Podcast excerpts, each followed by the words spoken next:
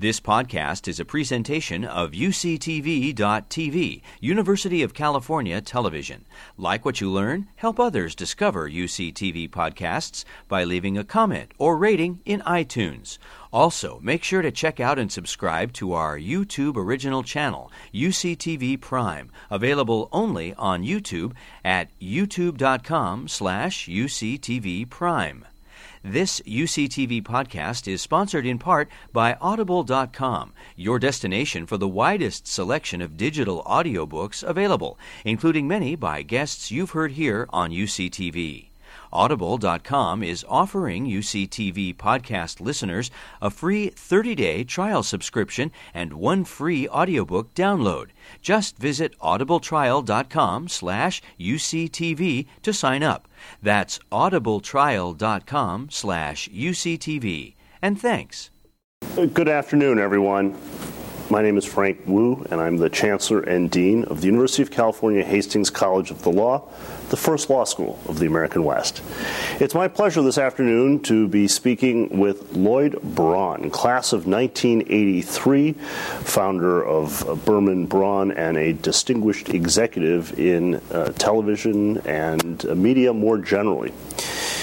We will have an opportunity for questions and answers. So, if you've ever wondered uh, about TV shows such as Desperate Housewives or Lost or Just Shoot Me or a long list, this is the person uh, whose mind all of these sprang from.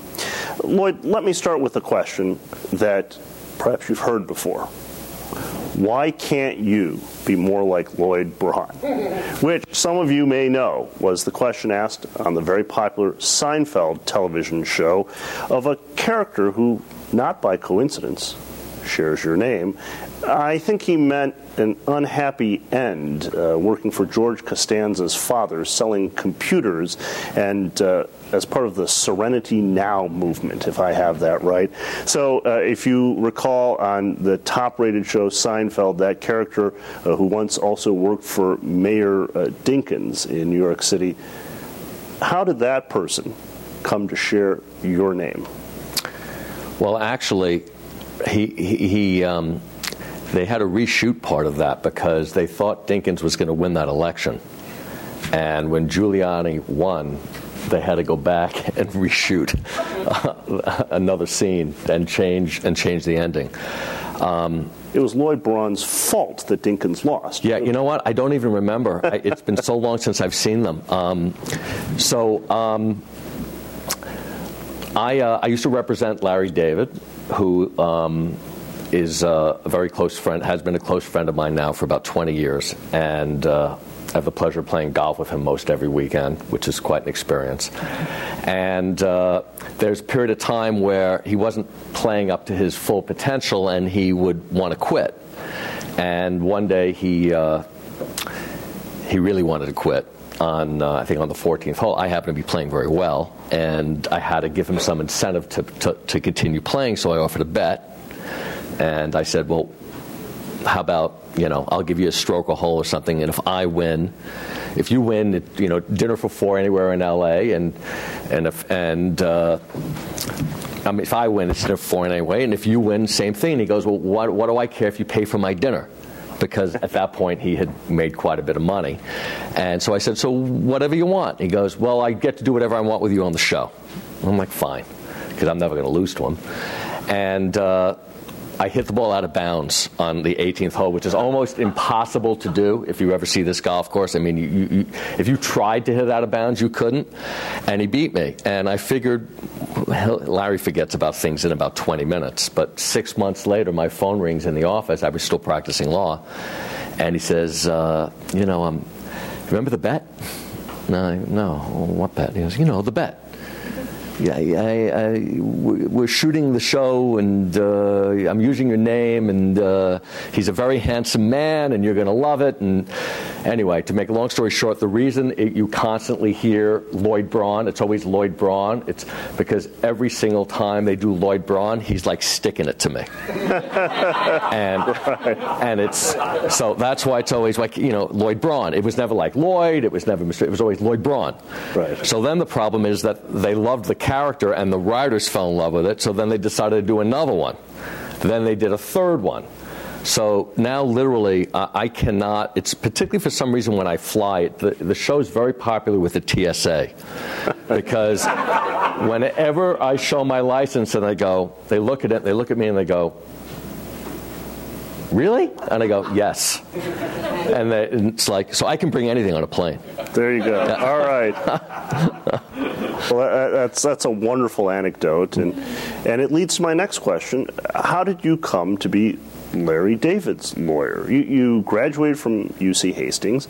Uh, you went into entertainment law. I didn't go into entertainment law right away. Um, I thought I would probably go into entertainment law.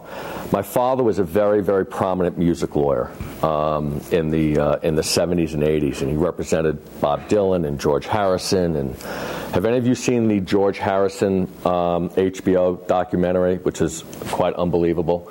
Well, I was watching it um, when it came out, and you know, this, there's a scene where they sign the settlement agreement, and George is there, and I'm like looking at this thing, and I'm like, what? And it's like my father is next to George as they're signing the, the settlement agreement. So I grew up in that in that world. Um, it was very tough to get a job in the entertainment business then, um, even with connections, and I did have connections, but most entertainment law firms do not hire out of law school.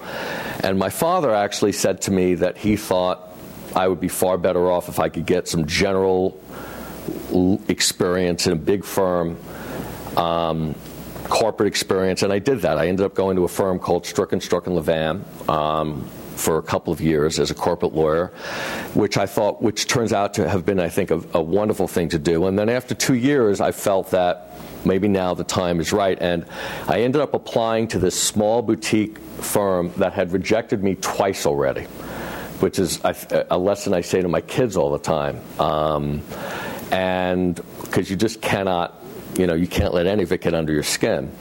And the third time I called, it so happened that that very day, they had to let go of one of their young associates who they had just hired, who they found out had falsified his resume. And I think they like said, ah, oh, what the hell? we'll give this guy a chance.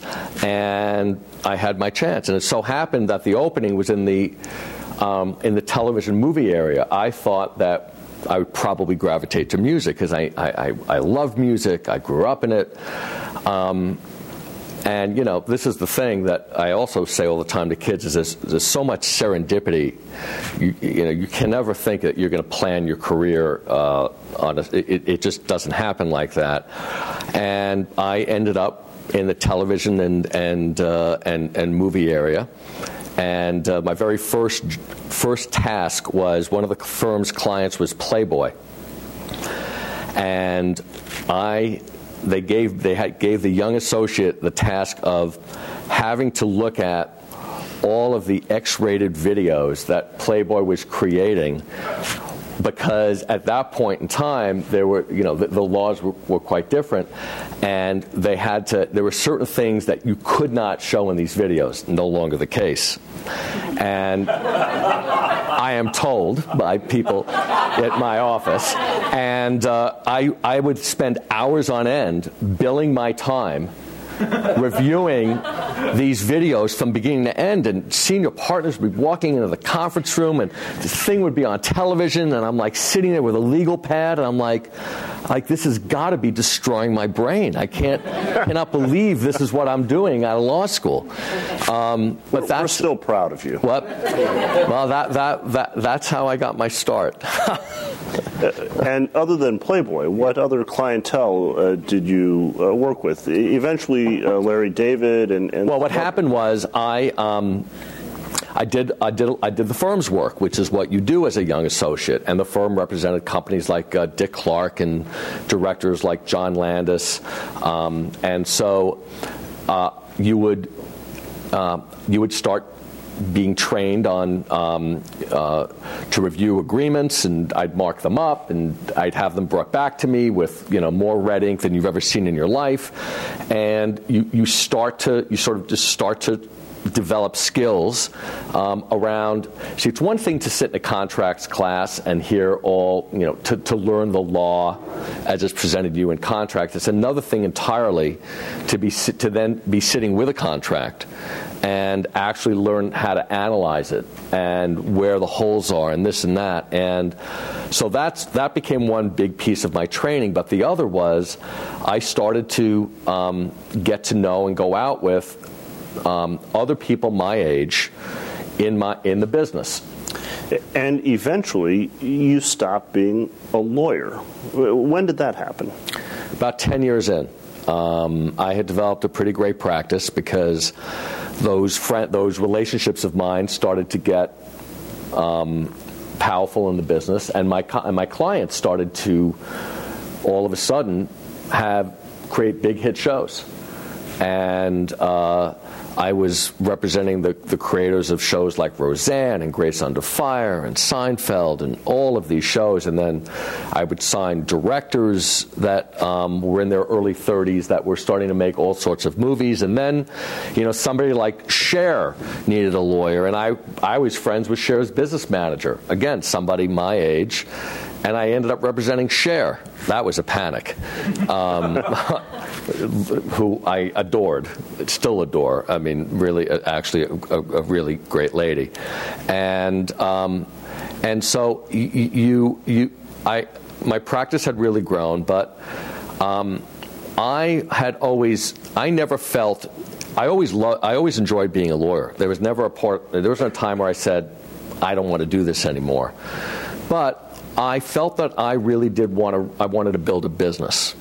I wanted to. Um, I did not want to only represent talent. I liked representing talent, but I, I, wanted to I wanted to build something tangible. So, how did you make that jump? Many lawyers who do this type of work aspire to move over to the business or creative side. Well, serendipity again. Um, I had um, I had a friend who was uh, an agent. I, I, had I had at that point in my career been getting a lot of my business from one specific agency that was throwing me a ton of business, and another agency, which was the biggest agency in town at the time, called CAA, uh, had an agent there that wanted to start doing stuff with me, and he introduced me to somebody else in his agency, actually a guy named Michael Rosenfeld, who's now a very close friend of mine. And Michael comes in to see me one day and says, "Listen, I would really love to do something with you, but you know, you do all your business with this other agency, and in the entertainment business, agents are always worried about, you know, th- there's everything's trust, and so clients leave agents all the time." And what an agent wants on top of a lawyer who's really good and knows what they're doing is a lawyer that isn't going that's going to protect them and not in in some way, shape, or form direct their client somewhere else. So you, you uh, weren't yourself ever an agent. No. You worked with the agents. I worked with the agents right. and I became very close with the agents. So this guy, Michael Rosenfeld, decided you know what, I'll, I'll, give you the next client I have that needs a lawyer, I'm going to send to you. And then he did, a guy named Paul Simms, who was writing on a show called The Larry Sanders Show. You guys remember The Larry Sanders Show? And uh, turns out that Brad Grey and Brillstein Grey, who produced The Larry Sanders Show, wanted to make a huge deal with Paul Simms. I represented Paul Simms in the deal, and I dealt with Brad Grey, who was the principal of Brillstein Grey we hit it off in the negotiation. He was on the other side of the negotiation. I've become very good friends. I've had more opportunities come to me from people who were on the other side of negotiations, which is another whole thing to talk about. Um, and when the deal was done, Brad took me to lunch and asked me if I wanted to come over there and run his company because he had just made a huge deal with ABC to create a television studio at at his management company that um, he was that was going to create television shows, and Brad thought I could run that, and I felt this was sort of the opportunity that I always thought about in terms of creating an asset. I was nervous about leaving my practice because um, my father had left his practice at the absolute peak of his practice, and, and his job didn't work out. He went to run a record company, and it only lasted a year. And you know, once you give up your clients, you don't get them back. and uh, you just don't. And so you have to really be sure that this is something that you want to do. And uh, I decided to do it, and we had a lot of success um, at that company. We we did. Uh, and what I did is I, I had had all these great clients who I had made relationships with. I knew who the most talented of them were, and so I made deals with all of those clients to come over into, my, into the new company. Right. Well, there's a, a great list of shows that uh, you've uh, worked on Desperate Housewives, Grey's Anatomy, Boston Legal, The Bachelor, a few you've mentioned, The Sopranos, Just Shoot Me, News Radio. Uh, what type of television do you like to watch? Hmm. Well, I find um, I find my taste has gotten narrower and narrower, quite honestly. Um, I'm not watching a ton of network show, a ton of network stuff anymore. Um, when I get home from work, quite honestly, I, I very frequently gravitate to either uh, ESPN or CNN or something like that. It wasn't until my kids forced me to go on Netflix two or three years ago that, um, and the, the show that got me hooked that changed my television, ha- my, my, habits completely was Downton Abbey. and, and um, I, I, didn't uh, think you would say that, but uh. let me tell you something. It's uh, I, def- I, I, there is no guy that can honestly tell me they don't like Downton Abbey. okay, it's everyone was telling me how great it was, and uh, so and I know my wife really wanted to see it, so we went back, and so we went, went on Netflix and we watched it. And it, the next thing we knew, we were like watching. We, we watched the whole first season in, in like two nights. Uh, you know, I, am told and, that this is a new way to watch well, TV. It, it, I, I, was talking to the head of uh, Fox yesterday about this. television is completely changing, and the habits of the consumer have already changed. The problem is the business is going to take much longer to catch up, which is going to pose some enormous problems for the television business, in my in my opinion. And but, you mean the on-demand viewing? Well, the, the, the problem is that the way we all are now consuming, most of us are consuming television, is we hear we hear Breaking Bad is great, or Mad Men's great, or Walking Dead is great, or Downton Abbey's great, or uh, The Wire's great, and in the past you'd hear that. What were you going to do? Go out and buy the DVD? No. Well, now it's so easy. You go back, you go on Netflix, you watch the pilot and the first three episodes or whatever, you're hooked, and it's like reading a book. You don't watch anything else until I just finished Dexter. I finally caught up on Dexter. Okay, it, you you watch it all the way through, five seasons, six seasons. You're like a madman, and, and it, literally finishing a book. You know, how many of us read two books, three books at once? Mostly no. Then you finish it. It's like, okay, what's next? So I went from Downton Abbey to Mad Men to Walking Dead, which I watched without my wife, um, to uh, uh, Dexter and my wife and I have the ones we watch together. And then I have like my Walking Dead, I'll watch that alone. Or Game of Thrones. Like I, I have a whole bunch to watch when I go to New York in a couple of days. I'll, I'll watch them on the plane. And that's how we're watching television. What we're not doing is, is the way I grew up was you would turn on the television and you would surf. And you would find something you like and you you know, oh, that looks interesting, I'll watch that.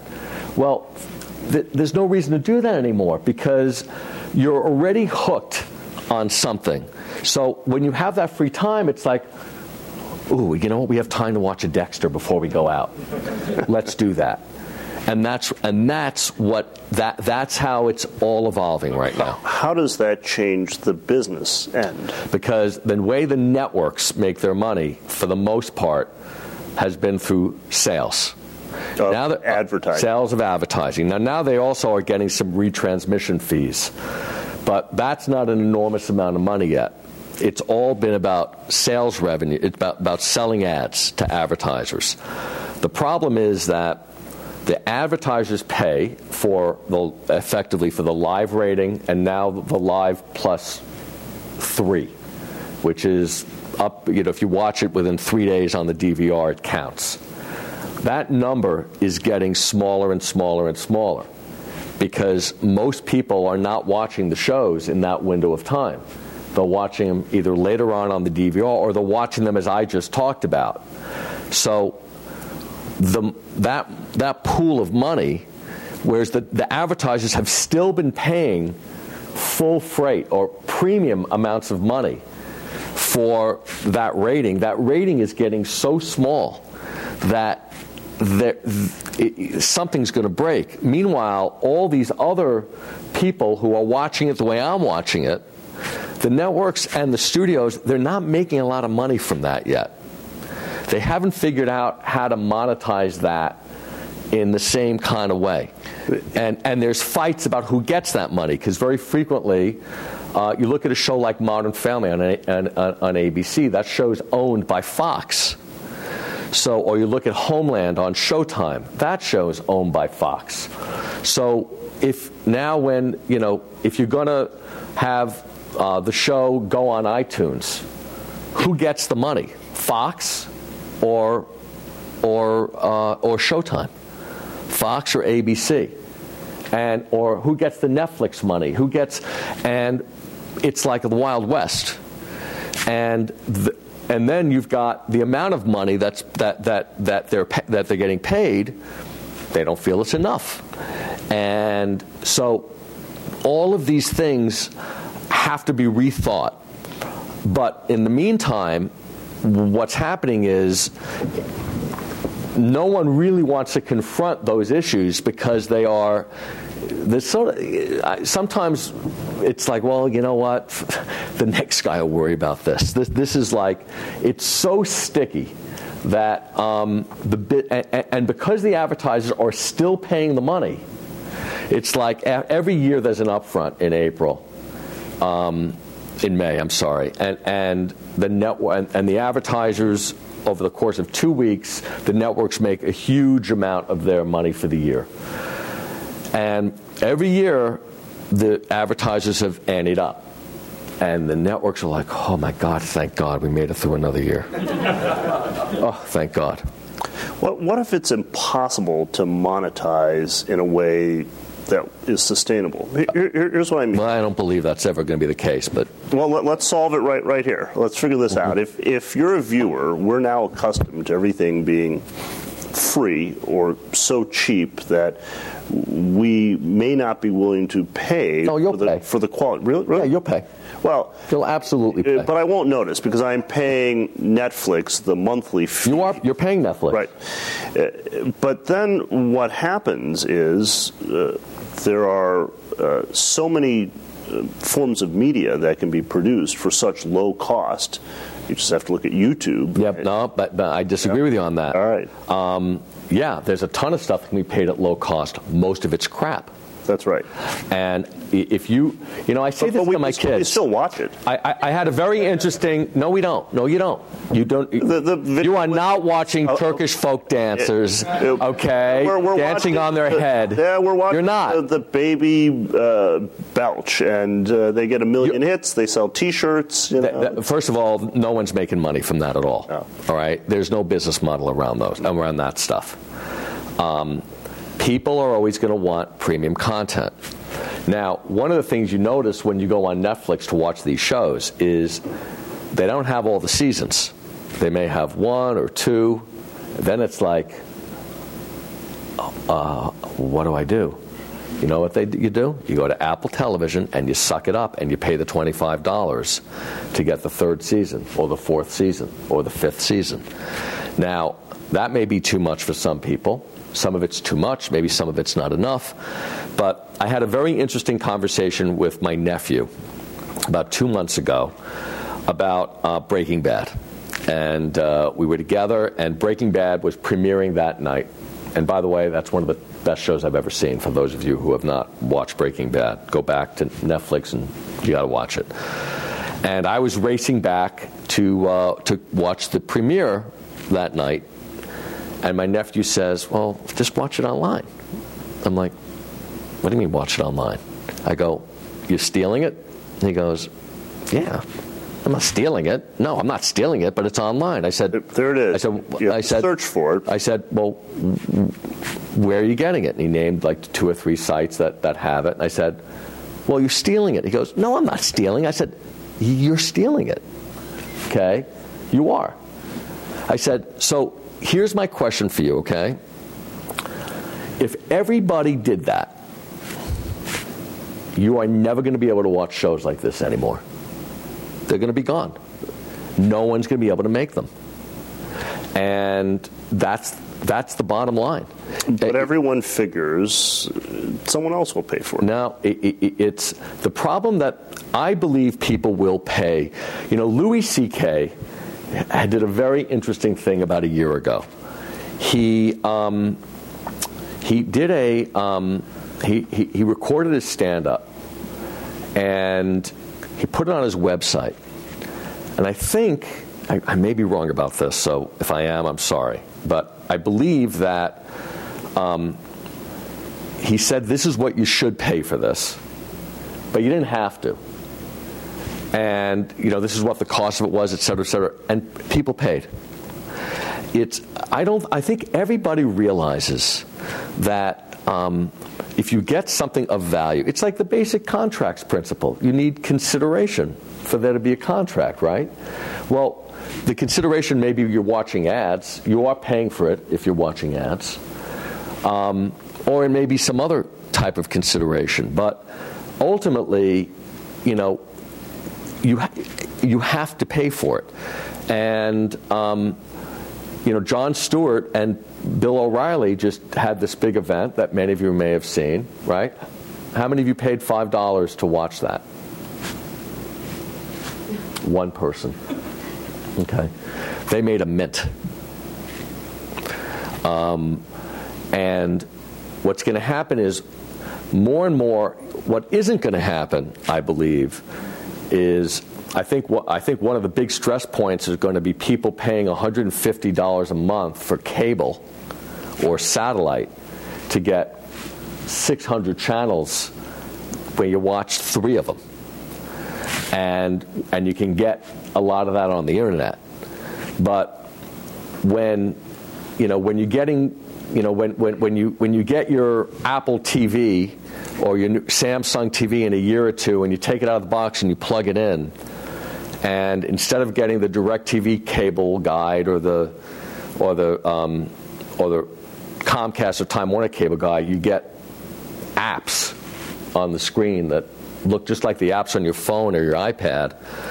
And there's the ESPN app, and there's the AMC app, and there's all these apps. And well, I want oh, AMC. What's that? Well, you can subscribe to AMC, and you'll get Walking Dead and Breaking Bad or other shows, or you can just subscribe to the show, and it'll be a direct relationship with you and the consumer. And for two dollars a month, you're going to get all the AMC shows in HD quality on your big TV. Guess what? People are going to do that, but that's going to be a com- that's completely different than than than what's happening now, and that but and for that to happen, by the way, it's like Armageddon on all the deals.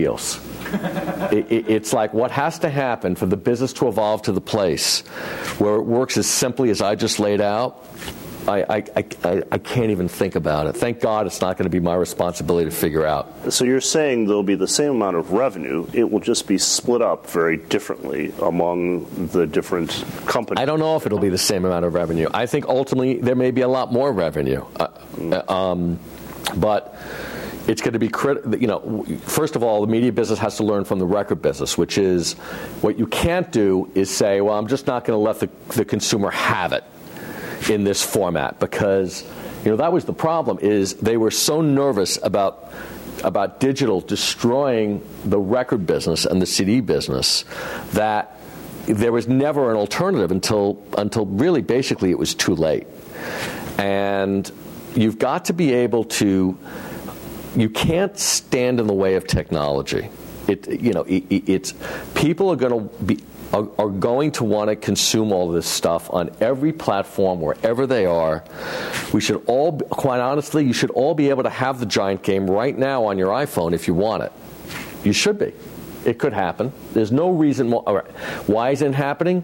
Because the baseball rights only went to here, and this, these don't have the rights, and it, it's it's all deal making.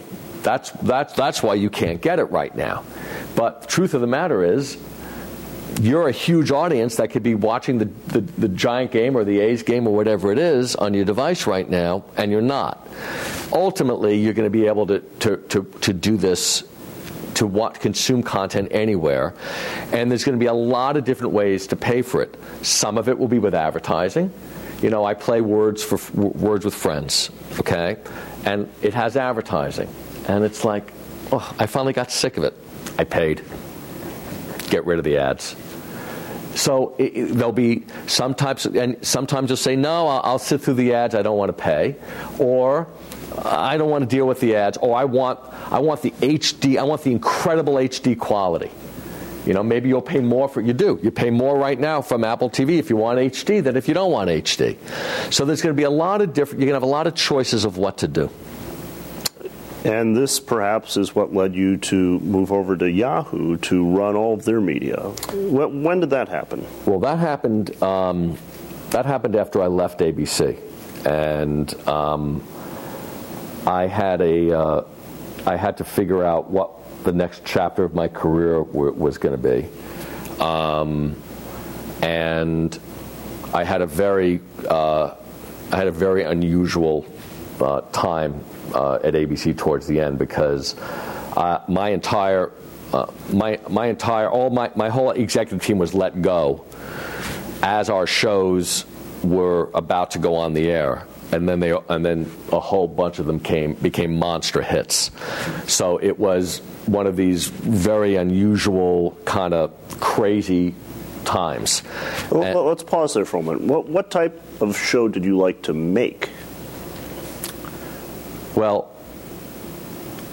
I, I always I liked big swings, and so Lost represented the kind of show I wanted to make. I mean, Lost was Lost was my sort of baby. I mean, I came up with the idea. for the end, but that's all right. So, so t- tell us about Lost, uh, which was your idea.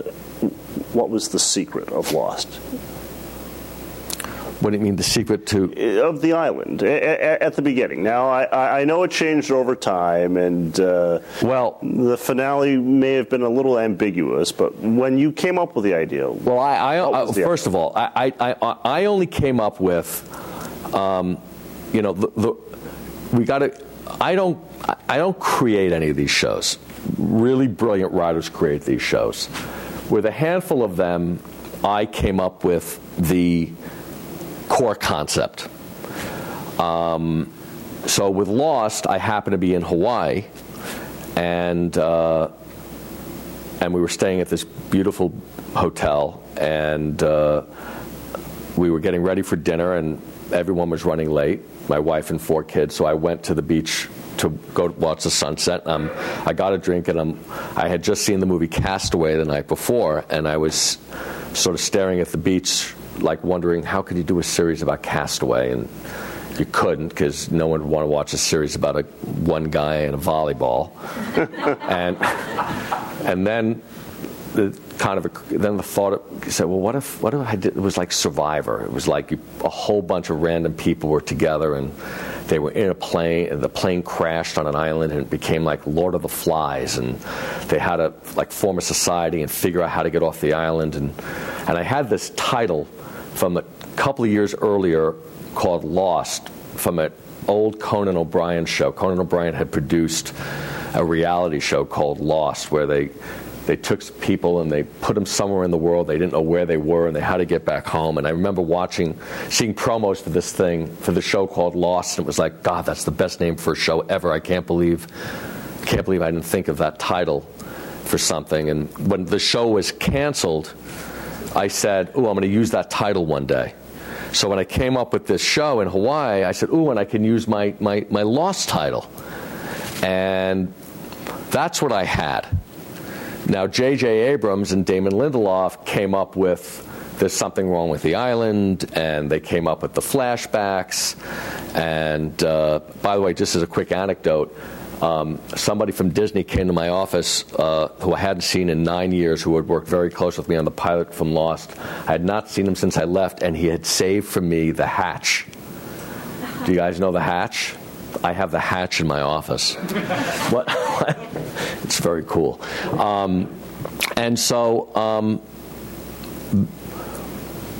the island, when there was something wrong with the island, it was going to be an experimental uh, island that the military is using for experiments, and that's why the polar bear was there and the pilot and all this other kind of stuff. But what happens is, as the show goes many, many years, you know, writers have to like rethink some of these things because, you know, to get six, seven years out of eight years out of some of these concepts, some of these concepts are not made to live that long. I mean, maybe they're three. I mean, Damon, I know, did not want to do that show more than I think four years, five years. But it was such a big hit, and the network needed it so badly that they, uh, you know, they that they got into time travel and all this other stuff, and so it it it, it gets tricky. So uh, you helped develop Lost, uh, but then you said everyone was let go from ABC.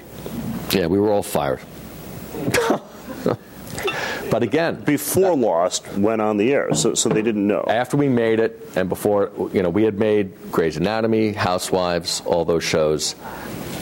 Oh, Siri just went off. um, Technology. So we had made all those shows, but for a whole bunch of reasons that uh, I won't bore you with, um, the network had not had been do, you know, had been doing poorly for many, many, many years, uh, ever since Who Wants the whole Who Wants to Be a Millionaire uh, time, and we all knew they were probably going to make uh, a, a, a, change. Uh, Lost was not a cheap pilot to make. Nope. It was, um, I think it was about $13 million, which was the most expensive pilot ever made. However, I will tell you that there was less risk on that pilot than any pilot we made that year because it's not about, and I say this all the time, it's not about what these things cost. It's what what is your um, what's your P and L look like on the show. So with Lost, for example, because we had made it as a two-hour, you know, most of the time when you make a, a one-hour pilot, if it does not get on the air, you could spend six million dollars on a pilot, seven million dollars, and it's gone. You never air it they just write the money off. Well, Lost, because we made it as a two hour, if it did not get on the air, it was going to be aired as a movie. So we had to have an alternative ending. Um, what was the alternative ending? I didn't know there you was know something? ending. There really wasn't one. All right. Not, not a very good one. There was supposed to be, but I wasn't there to finish it, and there really wasn't one. And it ended up going on the air, so it didn't matter. But so they were able to sell it internationally. Uh, we had big tax credits from Hawaii, and so the downside risk of lost was actually um, much less than any of the other busted pilots that, that we would have had that year. And so it's not about what you spend. I mean, and you never want to spend money to spend money, but it's about how have you covered your downside if this thing doesn't go forward, if it's not a hit. And that's, I think, really the proper analysis. So tell us about this company, Berman Braun. What, what do you produce now? So we, we, we're in three areas um, television, movies, and digital. Uh, to give it, you know, when we started the company, we were mostly television. Uh, and most television companies like ours in town maybe have five, six, seven people. We have 120 people right now. And about eight or nine do television and movies. Everything else is digital. And so we have a great television and movie business, but it's our digital business now, and it, it that is really a, a, big engine for the company. And what we're doing, quite honestly, is exactly what we wanted to do at Yahoo.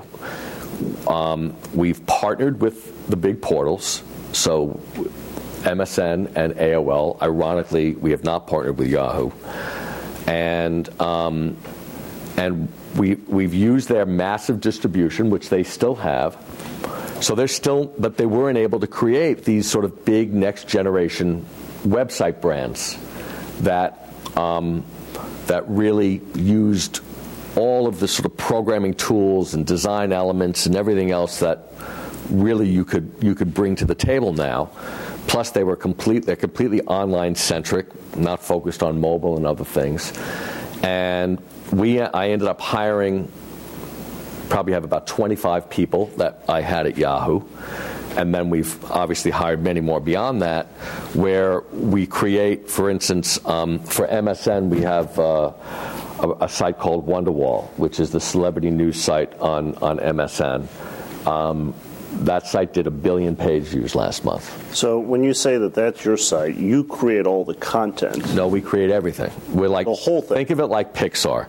Right. We we design it, we build it, we operate it. We have our own engineers, our own product people, our own designers, our own editors. So all, all the it. technology, too. everything. Absolutely, we, we, we built it on our platform. Everything. All the portal does is they're a distribution pipe, the way ABC is a distribution pipe for Modern Family, which is produced completely by Fox. So think of us like Fox. We're, we're, and no company has ever done anything like that. And they, by the way, they still don't. We're the only company that does that right now. And so we've got about 10 of these now. Um, and we're going to do five more next year. And, um, and we've gone into a whole bunch of different categories uh, women's lifestyle, pets, men's, weather. Uh, um, Latino, um, on and on. And uh, we, we uh, the revenue is mostly display advertising, but not only display advertising. We're going to monetize the, these sites in all sorts of in, in all sorts of different ways, and then with many of them, we are leveraging our television business at the same time. So, for example, we're partners with, do you know the Mythbusters, Jamie Hyneman and Adam Savage? So we're partners with those guys, and we're doing three new shows with them for Discovery. And we have a site called Tested that they're now part of, and all of this is going to be wrapped together in sort of one big brand. And that's where it's all going. Is it's all going to be cross-platform. Um, it's not just going to be television show or website. It's going to be a brand that lives across everything. And I say to friends of mine who make television shows now, you know, you're not making a television show.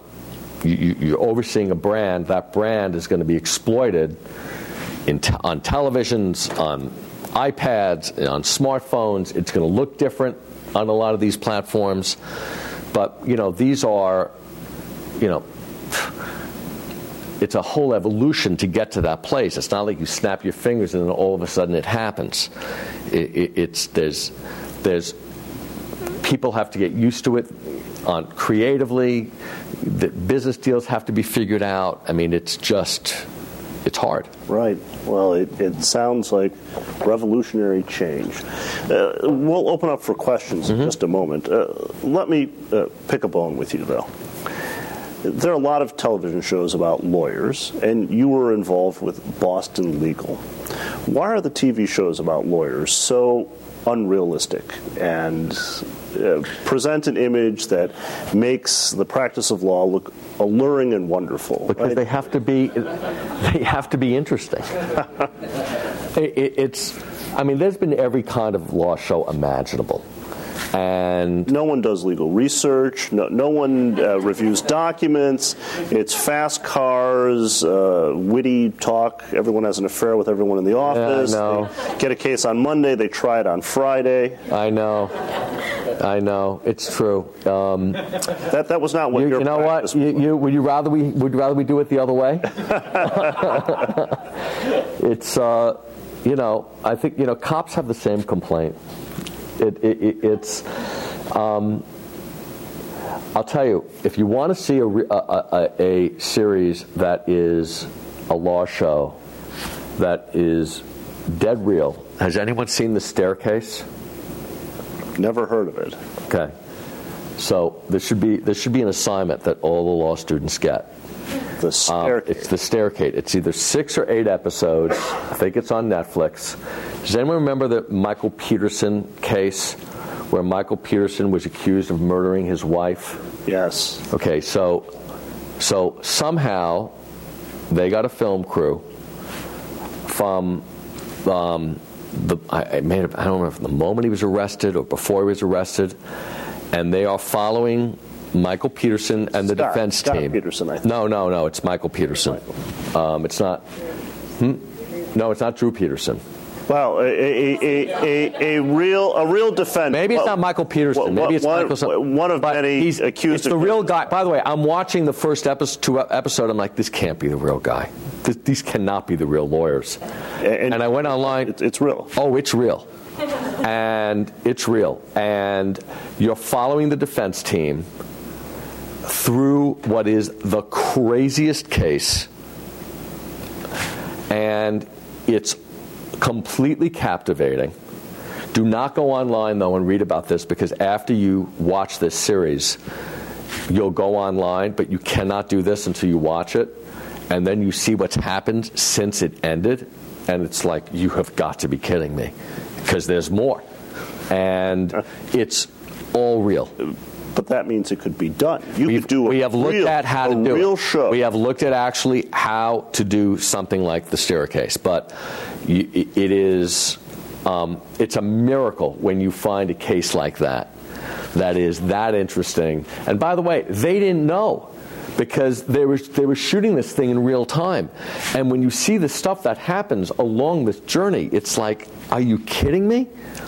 And it happens like during like they find the murder weapon like at a certain moment in time it's like this cannot be. And it's real It- right. it's like we, we will check it out. you will, i'm telling you it's great it's, it's actually it's great television So uh, let me open uh, the floor for questions from our faculty and students and graduates. There's so many people uh, who have learned quite a bit about not just your career, but about uh, modern media. So uh, please do feel free to come up to the microphone uh, that is uh, to my right, your left, uh, and we would welcome some questions.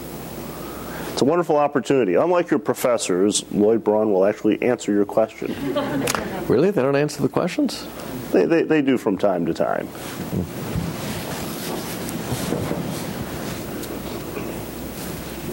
So I'm wondering, with all this change that you're describing, and I'm not sure you can answer this question, but uh, I'll ask it anyway. Uh, is the entertainment getting better? However, you might define better. i actually think it is getting better um, i think there's more there are more terrific I, I would say yes in television. I would i would say yes online. I would say no in movies. Movies um, well, I'll give you my theory on, on, on well, first let's start with television. Um, with the explosion of cable networks and the need for cable networks to have their own signature programming, because the only way the cable networks are going to get um, the kind of fees that they want to get from um, from the uh, cable providers, they have to have they have to have must-have programming. That's what they all learned. That's what The Sopranos taught everybody. And so they have to they have to they have to create some must-see original stuff. Then what happened was there's so many cable networks that the network in the, you know when the networks were there, the shows were really broad because they had to they had to um, appeal to you know they wanted families to watch together. I remember even when I was at ABC in the beginning, we, we would talk about that. No one would ever think about that now. No families watch this stuff together. but when stuff, so but, but when it got narrower, you could have someone like AMC do a period piece about advertising in the 1950s, a concept which in a million years would never have gotten on a network because it was too narrow. And by the way, had it gone on a network, it would have failed. But on AMC, where you don't have to have, you know, 15 million people to watch it, it could thrive.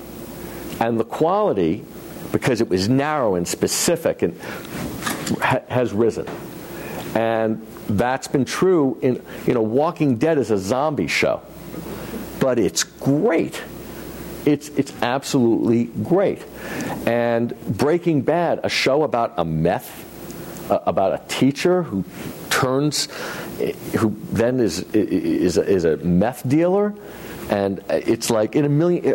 Who, who makes a show like that? Um, and so, I really believe that Homeland. I mean, I mean, the I cannot remember there being more terrific shows um, at, at, any moment in time. Uh, and online, uh, as the, the, the people who really know the, how to make content um, learn how to make it online more cheaply and effectively, and YouTube's doing a, a, terrific job with these premium channels now that they have. The quality there is going to get better and better.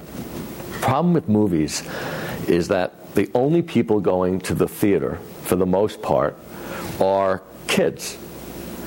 And so the studios believe that the only, you know, they now survive on big blockbusters that you can do two or three sequels on that, you know, the kids are going to go to.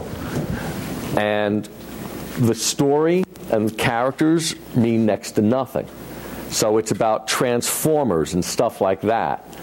And those movies are 250, 300 million dollars and you know they want to be able to make two or three of them and that's those are like the big tentpole movies and because the movie business has gotten so challenging f- far fewer movies are being made each year because they they pool their resources and they make a big transformers movie or they make a big batman movie and that's those are the kinds of movies that are getting made. It's not the forty or fifty million dollar, you know, movies like It's Complicated, which is like a movie from my generation. Those movies never get made anymore. And when you have a movie like, did anyone see the movie Arbitrage? Has anyone even heard of it? The Richard oh, Gere movie that came out. That movie was released the day it was released. You could also get it on demand on DirecTV. Okay. By the way, it was a pretty good movie. I watched it. It was a pretty good movie. And it, was like, so I think the movie business is really going to go through a huge transformation because I don't believe people are going to keep going to theaters. Because the experience at home is getting so good that, um, and you don't have to, now, yes, people like to have a community experience I hate having a community experience. now, people, people like to have a community experience, and yes, there's a place for that. But you know what people also like? They like to watch it on their 55 inch TV, which now costs under $1,000, and you can put it on pause to go get some ice cream, or you can go to the bathroom, or I got too tired, let's watch the rest tomorrow. And you know what? You're going to start seeing, I'll bet anything, that you're going to see in the next two or three years, all of a sudden, someone's going to make a deal with uh, Netflix. And Netflix is going to have an original movie that they're going to open. It's going to open on television. It's a movie, but it's not going to be in the theaters. It's going to open on Netflix or it's going to open on Amazon. And you know what? You're going to pay $40 the opening weekend to watch this movie. And guess what? If four of you watch, go, are watching the movie, it's less expensive than if you all went to the theater in a better experience. And the second weekend will cost you $20 for the same movie. And the third weekend will be 10 bucks and then the fourth weekend it's free and it's just on it's on Netflix, and it's going to be stuff like that. So, um, and when it gets to that point, I think the pendulum will shift again, and you'll see a m- more diversity in movies. People will again start making movies. It, the movies will start getting sliced up the way television is now, with cable companies, and you know you, the movies will improve. But right now, I'm embarrassed to tell you the last time I went to a movie theater. People in my office make fun of me constantly. Maybe it was Avatar. No, so it, was, it was after Avatar. What advice do you have for the students here? What, what did you learn in law school that you're still using? How would they become you if they wanted to? Well, you don't want that. I got a lot of issues. Um, um, how, first of all, you don't want to become anybody. You want to become yourself. And, um, you know, you, you you there's no one size fits all um, answer to this question. Um, I think that you all know the basics of working hard and all of these other things. Um, I'll tell you that when when we hire people, um, and this I believe was true when I was in my law firm and and when I was a young associate. The it was really interesting to see the people who made it and those that didn't. The people that I knew actually, and I don't think the professors in this room are going to love what I have to say right now. Some of the people I knew that had the highest GPAs and the highest board scores were terrible lawyers. And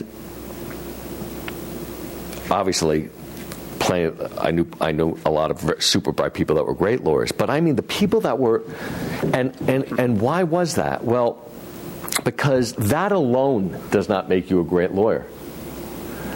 That will open up a ton of doors for you that otherwise are not open. So, as I say to my own kids, the better your grades, the more opportunities you're going to have. The worse your grades, the worse your school, the fewer opportunities you're going to have. Doesn't mean that you're still not going to have a great opportunity, it's just going to be harder for you.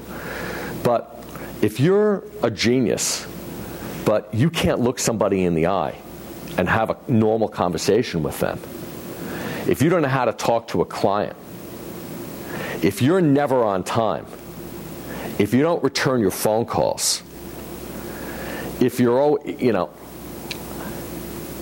you're going to fail if you don't have emotional intelligence, you can't get along with people.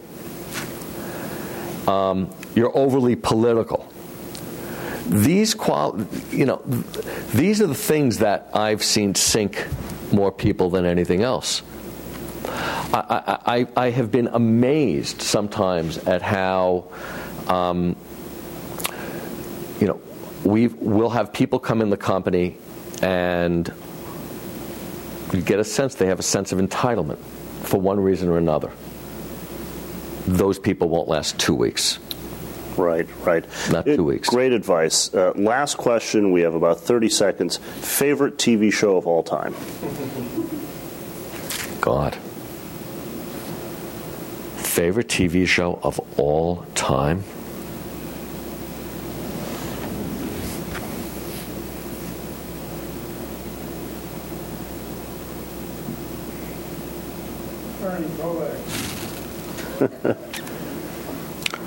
God, that's a hard question.